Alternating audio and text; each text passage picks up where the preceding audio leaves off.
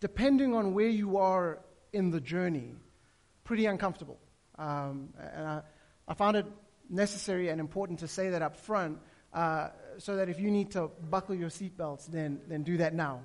Um, because, look, we live in South Africa, and whenever you want to talk about diversity, uh, things just become uncomfortable very quickly. But my hope is, is to kind of uh, take us through the scriptures and to show us, like what Carl was saying when he was up here, that, that diversity, the richness of the usness, is God's creative genius. Uh, that it's something beautiful and it's something that we should be running towards instead, instead of running away from. All right? And so uh, we're going to say some uncomfortable things, but I, I say them in love. And my hope is that you would journey with us, that you would journey together. All right? And so uh, we're going to be in Ephesians chapter 3. And so if you have your Bible, you can meet me there, Ephesians chapter 3. Um, if I was to title this message, I would simply call it On Display. All right? On Display. What I normally do is I read the passage and then I pray, but I'm not going to do that this time because we're going to kind of walk through the passage together. And so what I'll do is I'll just pray and then we'll jump straight in. All right? I'll pray and then we'll jump straight in. And so join me. Uh, let's plead with the Lord that He would meet us where we are and do something more powerful than we could ever imagine right here this very morning. Let's pray. Father, we thank you for your word. Uh, we thank you that it is active, that it continues to transform the hearts of people. And so I ask for that living word to be present with us this morning. Uh, that we're about to talk about uh, some things that are uncomfortable, some things that we don't want to talk about and engage over but yet we find them scattered throughout the scriptures. And so, would you make it plain to us? Uh, would you make it real to us? But would you pour your grace over us? Because we are in desperate need of it. Uh, for some, we need to be patient. Uh, for some, we need to take that first step. We need to move towards action. Wherever we are on the journey, Father God, I'm asking that you would be with us. Because without you, this is an impossible thing to not only talk about, but to do. Um, and so, Lord, we love you. We praise you. Have your way in this place this morning. In Jesus' beautiful name we pray. Amen. Amen. Now, before I jump in, I'm going to give you a definition, at least our definition, our working definition of what it means to be transcultural. When we talk about being transcultural, we're talking about diversity. And so, and so at Rooted Fellowship, this is what we mean uh, when we say transcultural. A, a transcultural community um, is a community that reflects embraces and enjoys the diversity of its context, but by the power of the gospel transcends it and creates one new community. All right? That's the, the definition that we believe God has given us, and that's what we're working with. Uh, Paul talks about this diversity. In Ephesians chapter 3, in fact, in many places in the book of Ephesians, he talks about this diversity. And so, Ephesians chapter 3, uh, verse 1 Paul starts by saying, For this reason. Now, let me stop here. For this reason. Now, I believe it's important for us to understand what he was talking about. Just before this, we need to understand what he was talking about because he's going to say, Well, for this reason, this is what I'm going to say. And so I, I wouldn't be doing a good job if I didn't say, Hey, listen, this is what he was talking about. And from this, this is where he wants to go. This is what he wants to tell us. And so we need to peel back the layers. And so I'm going to briefly summarize Ephesians chapter 2. Ephesians chapter 2. And, and I think maybe I should say it here that, guys, this is how the Bible works. See, many of us, what we do is we take the numbers and the headings, which are incredibly helpful, but weren't necessarily put there by the writers. This was done later for us to be able to navigate through the scriptures. All right, but the Bible, when you read a letter in the Bible or a book in the Bible, you should read it like the whole thing. It's intended to be read and understood as an entire book or as an entire letter. And so I think sometimes we run the danger of picking one or two verses and then running with it and missing the whole context of what this whole thing is about. All right? And so let me peel back the, la- the layers. Ephesians chapter 2, uh, Paul starts by talking about the gospel. That's what he does. He starts talking about the gospel. He says, Listen, guys, uh, uh, this is who we were before we met Jesus. That if you've crossed the line of faith, if you call yourself a Christian here this morning, he says, Listen, this is who you were before Jesus saved you. He uses real descriptive, heavy words. He talks about you living in darkness, that you were a, an orphan. In fact, he goes as far as to say that you were an enemy of God. But then he says, but God. Two of my favorite words in the Bible.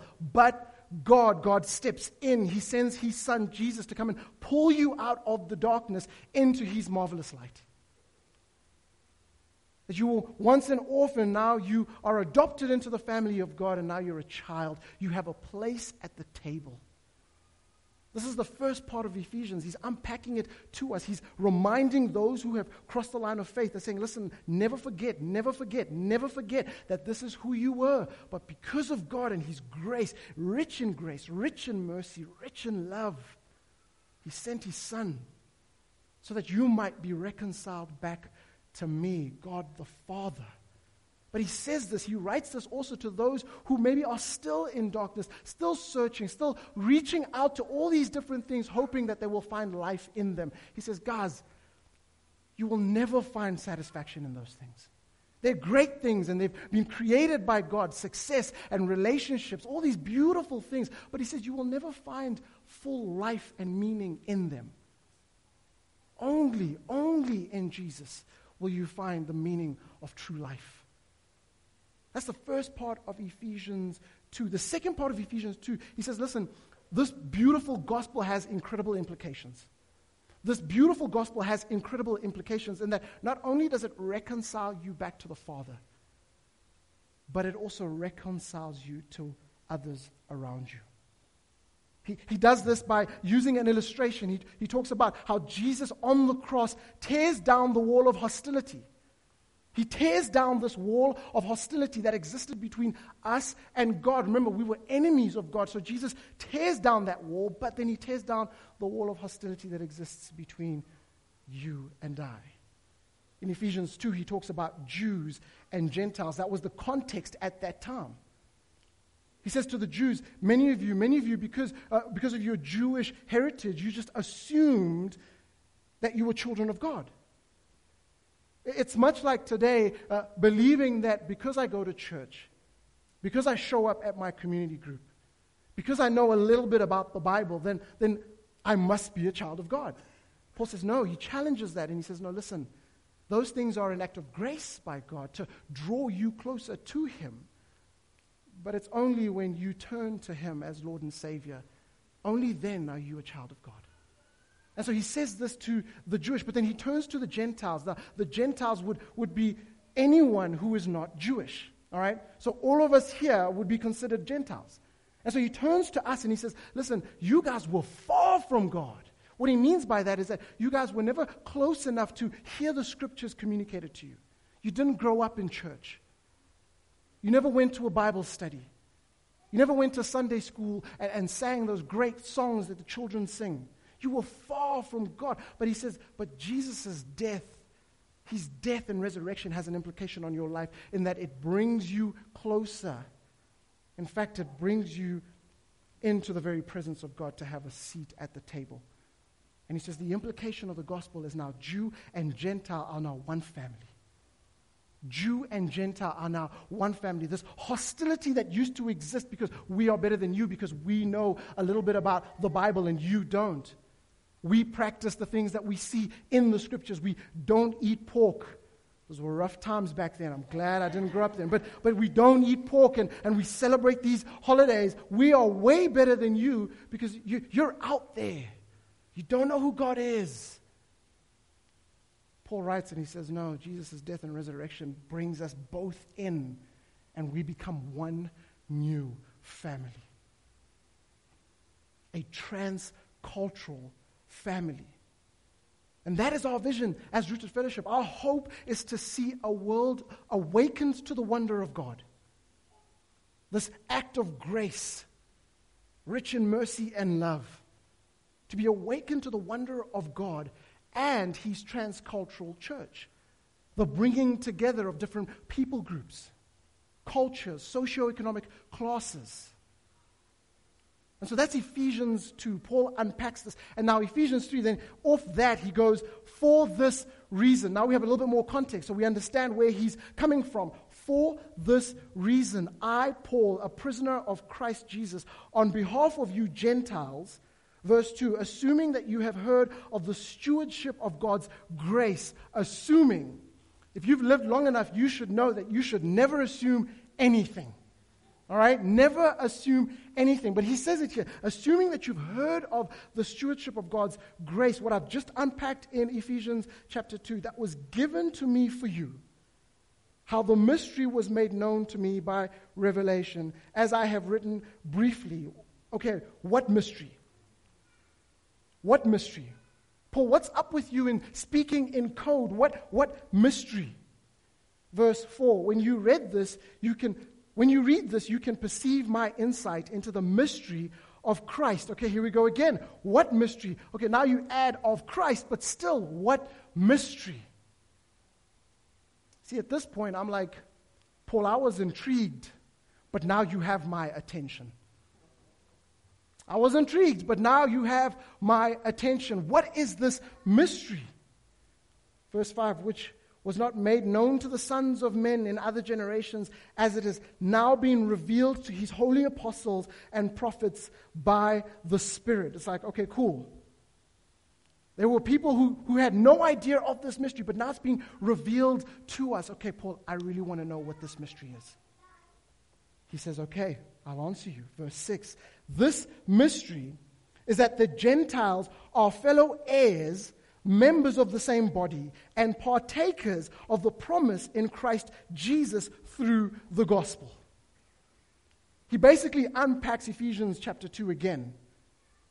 But the way he says it, he, he talks about it as a, a mystery, that this was hidden, but now is being revealed. Gentiles are our fellow heirs. That's you and I.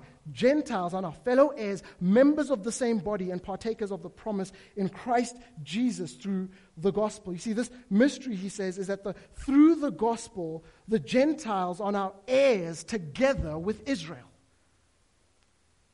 This is maybe just kind of common to us. It's like, okay, cool, I kind of get it. But think about it. Back then, this was blowing people's minds. Because my whole life I've, I've lived as, no, listen, we are perfect. We are God's people. Uh, those are outsiders. They should never come in. And then Paul comes and says, no, listen, when Jesus died, they become fellow members. They become fellow members. They now inherit the promise that is found in Jesus, being reconciled back to the Father and then reconciled to one another members together of one body, sharers together in the promise in Christ Jesus. This open secret, all right, this now open secret, which was not understood in the times past, is that Jews and Gentiles are heirs together, that they are inheriting together. Members together. Listen, Paul was so blown away by this revelation that he, he creates a word. He creates a word. If we look at the original Greek, this members together is susomos. Susomos, a new word coined by Paul because no word could adequately describe the mystery, this beautiful mystery that, that Gentiles and Jews were now one body. There was nothing out there that, that could adequately describe it. And so he's just like, I'm just going to have to create a word. And this was common to Paul. Paul was constantly creating new worlds because um, he was just blown away by what God was doing. Ephesians chapter 2, when he talks about this, this new community, this wall of hostility that has been broken. And now, Jew and Gentile, this new community. The word new, he creates this new word because uh, new in the Greek is neos. That's actually the word, it's neos, which means new in kind right? New in kind, in that, in that like this is, it's like an iPhone, right? It's like an iPhone. When they release the next iPhone, it'll be new. It's like a new kind of iPhone, but it's still an iPhone, right? Haven't changed a whole lot. It's like I can, it's, it's, it's new, but it's still an iPhone. But Paul says, listen, that word is not adequate. And so he creates this word, kainos. the bringing together of Jew and Gentile to become one new family. He, he says this is, this is kainos. It's new in time. New in time, in that I have never seen this before. It, it's like when Ale- Alexander Graham Bell, and there's some conspiracy theories about whether he really created the phone or not, but we'll not get into that now. Um, it's like when he created the first telephone. Like people were just kind of like, okay, what is this? What is this? This is kainos. What is this? I have never seen this before in my life. That's what Paul is writing here. He says, This new community, you have never seen anything like this before. Members together, sharers together, fellow partakers, as the words that he uses. See, in view of this miraculous togetherness, in view of this miraculous togetherness, there is no room at all in the church of Jesus Christ for separation. That should be our conclusion. As we read these words, we should go, you know what? We've been on the wrong side of history. Because if I believe the scriptures, if I believe the gospel, then why do I see so much separation out there? If Paul is writing this and he's saying, listen, uh, this is going to be kainos, this is susumos, this is, this is something brand new, this is amazing, the bringing together a transcultural church,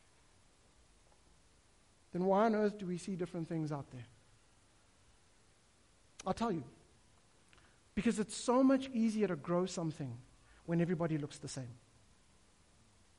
It is so much easier to grow something. You can grow something really, really quickly if you just gather the same people who believe the same things and think the same way and sing the same songs and vote the same. You will grow that thing quick. But when you bring people from different backgrounds, different cultures, different socioeconomic classes, it gets challenging.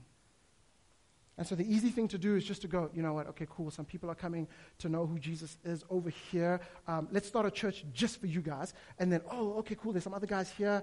Um, they're very different to these guys. Okay, let's start a church over here for you guys. And then, oh, at the back, okay, cool, um, some colored folk at the back. Uh, they're coming to Christ. Cool, let's start a church for you guys. And then we stand back and then we just watch these things grow.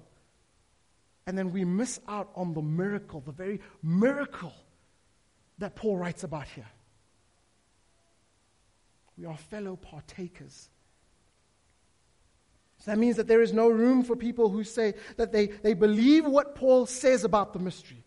There's no room for people who say, I believe this, but do not practice it.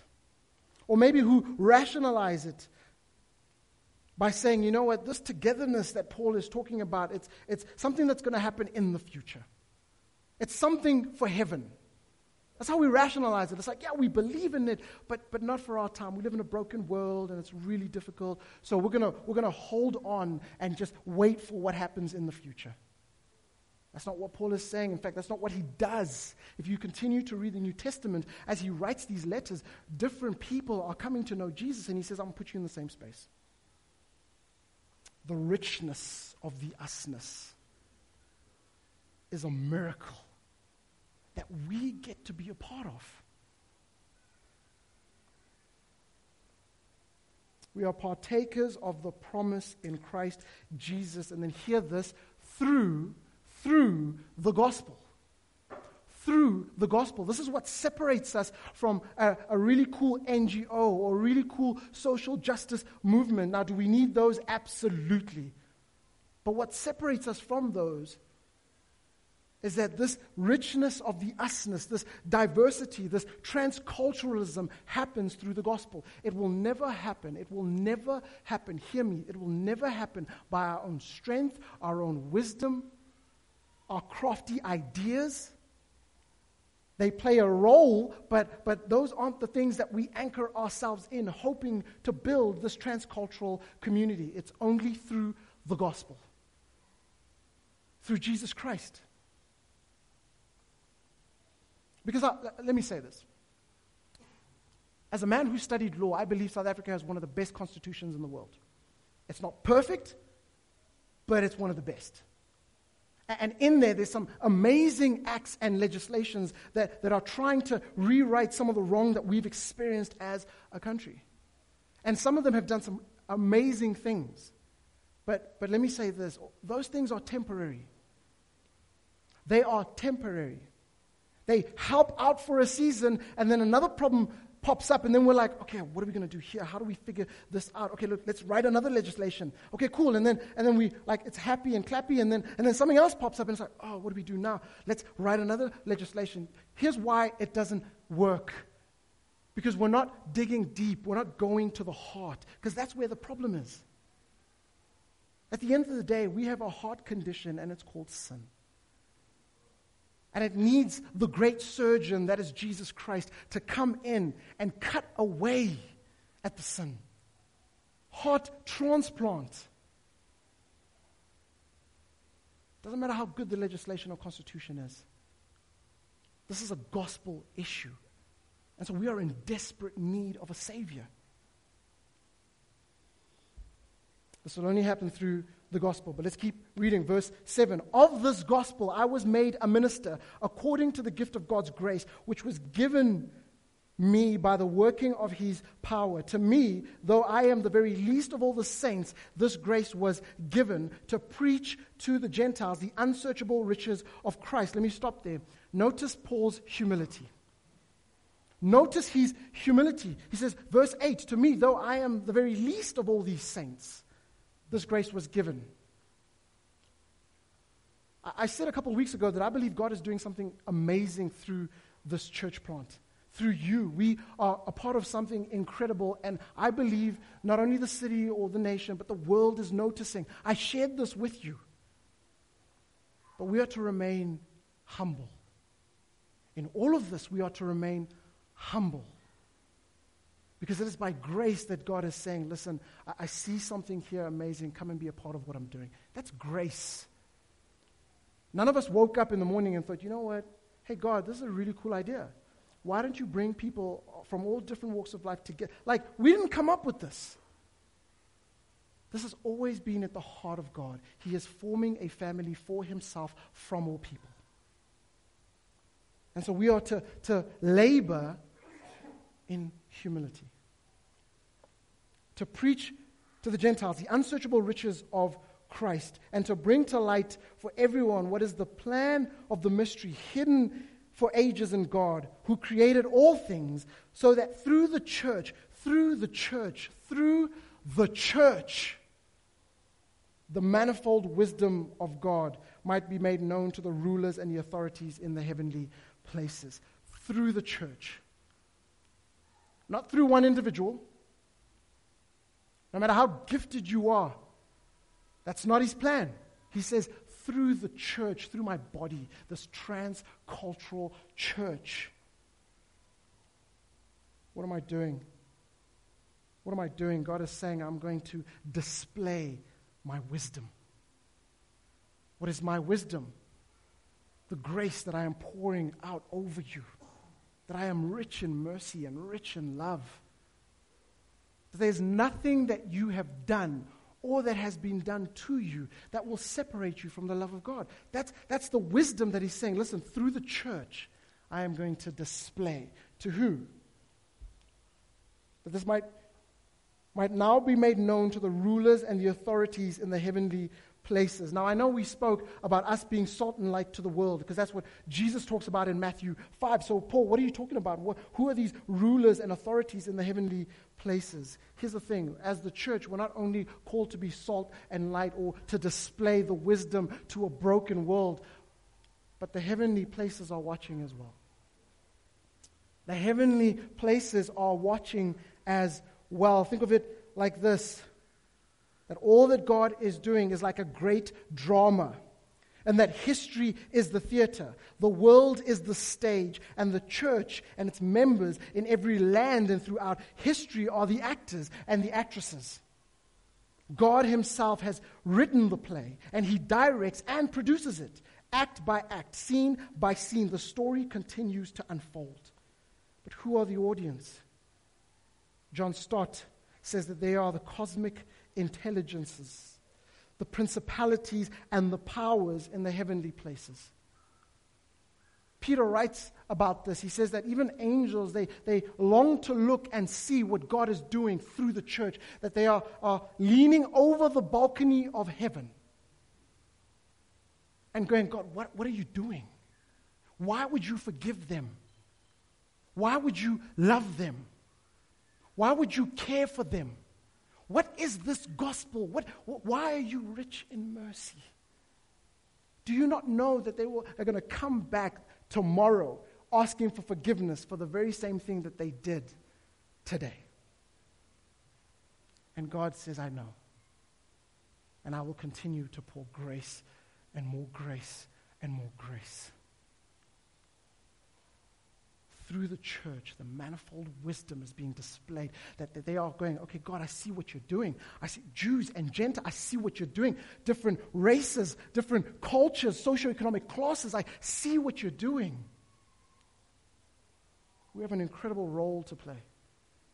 An incredible role to play. And so, if the heavenly beings, if the, the very angels who are, are leaning over the balcony of heaven, looking at the wonder of God, uh, if the heavenly beings see it and wonder, they wonder at, at God's creative genius, His tapestry coming together, anchored in Jesus. If that is so bright that they see it, then surely, surely Satan and his minions in their darkness will see it as well. Surely. That implication is incredibly powerful.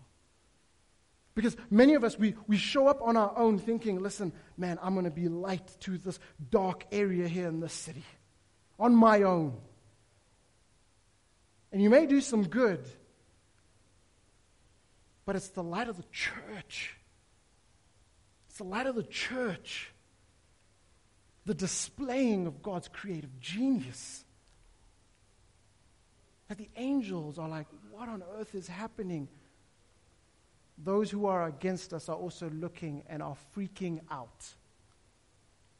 They are freaking out. They're going, wait, hold on. In South Africa, you're telling me, with all that's happened, uh, people from all walks of life are coming together, and, and not just coming together, but they're loving one another. What on earth is going on? It's the manifold wisdom of God.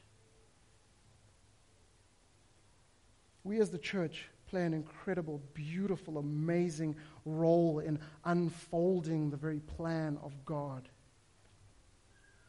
But I say all of this understanding that this is incredibly difficult.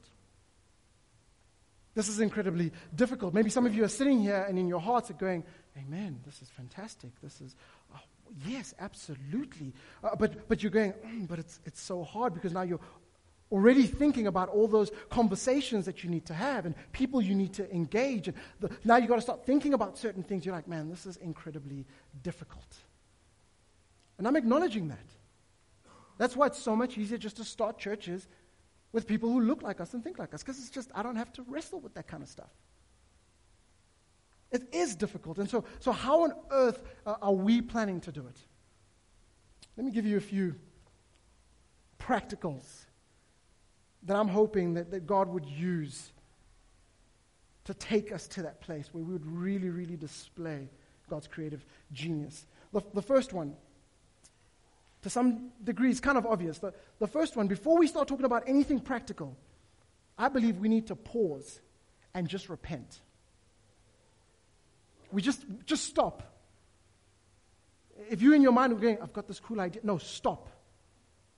We need to start by just repenting. What, what does it mean to repent? To repent means to turn from whatever it is that you were believing uh, would give you life and then turning to Jesus. We just need to repent. And some of it, sometimes it, it might be comfort, that you were running to comfort, convenience. That's what you were running to, that's what you were holding on to. And so, b- before we start talking about some practical things that we're going to do, you need to repent of that and go, listen, I, I, I can't keep running in this direction. I need to stop and go, okay, Jesus, listen, you're the one who said you're going to build your church. And so, and so let me follow you. We need to repent, not just rebrand. See, many of us, I think we rebrand instead of repenting. We just rebrand, we, we change our look and feel. And we forget that the real issue is here. It's a heart condition, it's a heart issue. I don't want us to be the church that, that puts on the doors. We are transcultural. We're rebranding, new words, super cool. But inside, we're exactly the same people, chasing exactly the same things. We need to repent.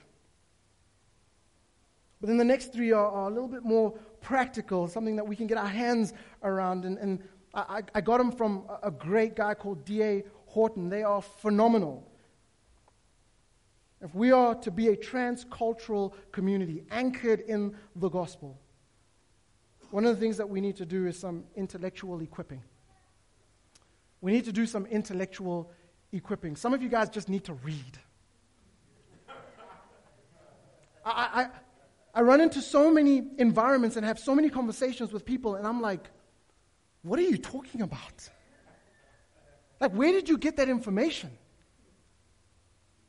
We just need to read more. Whether it's history, whether it's culture, whether it's languages, I don't know. Just, just read more. Equip yourself a little bit more.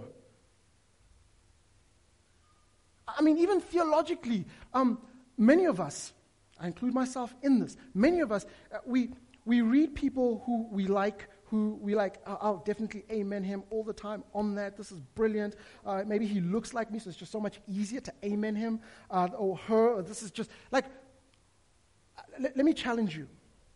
Take a sabbatical.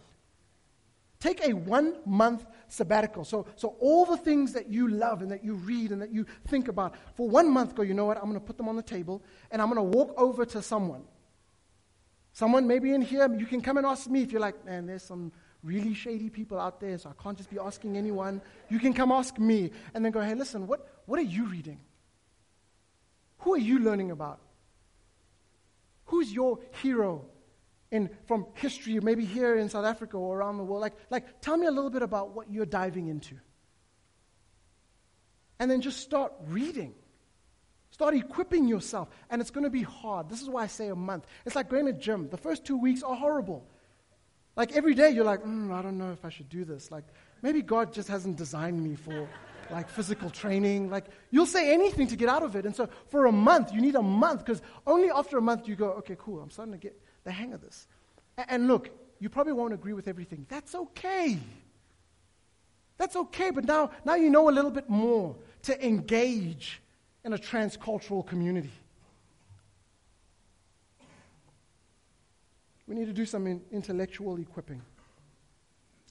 The second thing, that, or the, the third, that we need to do is interpersonal engagement.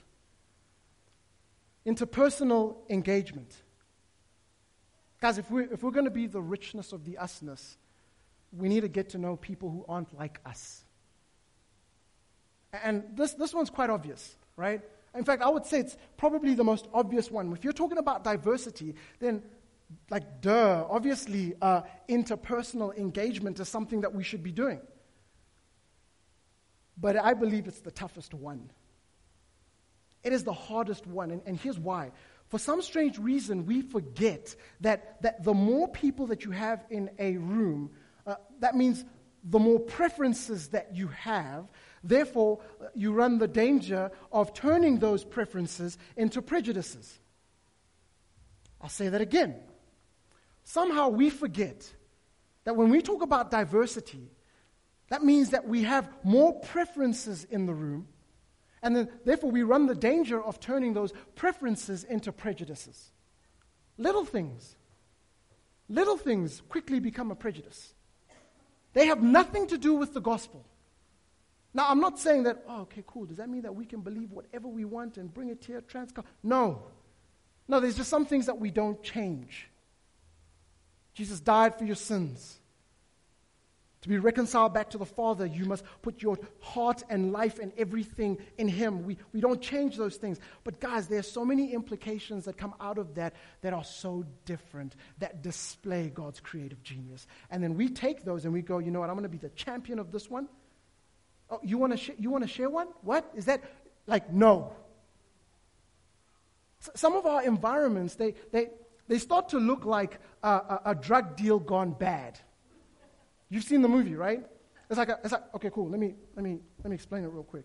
Um, Sanela, please come up. Come up, and then you can, get, you can pick any other person to come up as well. Quick, brother. Jono, welcome to Rooted Fellowship, buddy. Here, this is how we welcome you. Come stand up on stage. There is no water. Good question. You, you guys have seen those movies, right? It's like, it's like you show up at a drug bust or a drug deal, right? Um, and, it's like we're all talking, and it's like it's super cool. It's like, yeah, yeah, yeah, yeah, you got the money, yeah, yeah. And then all of a sudden, one, one person realizes that, hold on, this is not going well, this is not going good. And then, like, the music cues, and then slow mo, and then the guns come out. It's like, whoa! What you doing? Who are you? What, what you up to? Right? And all of a sudden, we're, we're pointing at each other. And it's like super crazy. And then you always have like those two guys who showed up with one gun. Like, it's like, you know, like, dude, you, you knew that this was shady, but you showed up with one gun. But anyway, so, so, so, like, we're all aiming at each other, and we're like, th- this, is what, this is what some of our communities look like. We show up with our guns, like, okay, cool, man. No, no, no, no, no, I believe this. I, I, I believe this. What? Don't, hey, hey, you say privilege again. Say privilege again. Like, and, and then, and then to the world, we go, guys, we're so diverse. Look at us, guys. So diverse. Trans cultural.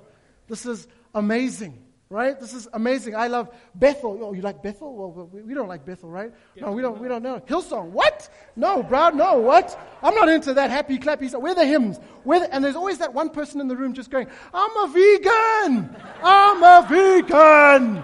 Why do we eat meat?" Like, like guys, this is this this is what our community groups look like. It's ridiculous. And then and then like. No, but we're, we're def- yeah, diversity. Oh, absolutely, man. The mystery of the gospel. Come on, Jesus. Hashtag transcultural. And I feel like people who aren't in the church, they, they sit there with popcorn and just watch. It's like, why pay 40 bucks to go to Ster-Kinekor? This is entertaining, right? We become the joke. Like, hey, have you heard, have you heard about the church and diversity? That's a good joke. Have you heard it? This is who we are. So, so what I'm saying, what I'm saying is that listen, it's going to be difficult. That yes, we have more preferences in the room. Be aware of those preferences. There might be some conflict. But there's got to be ways of disagreeing with one another without demonizing one another. How do we do that? The gospel. The gospel.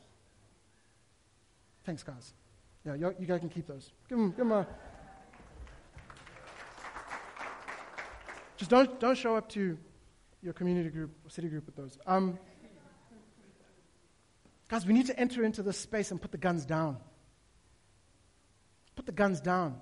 Acknowledge that I'm walking into a space that's going to have lots of preferences.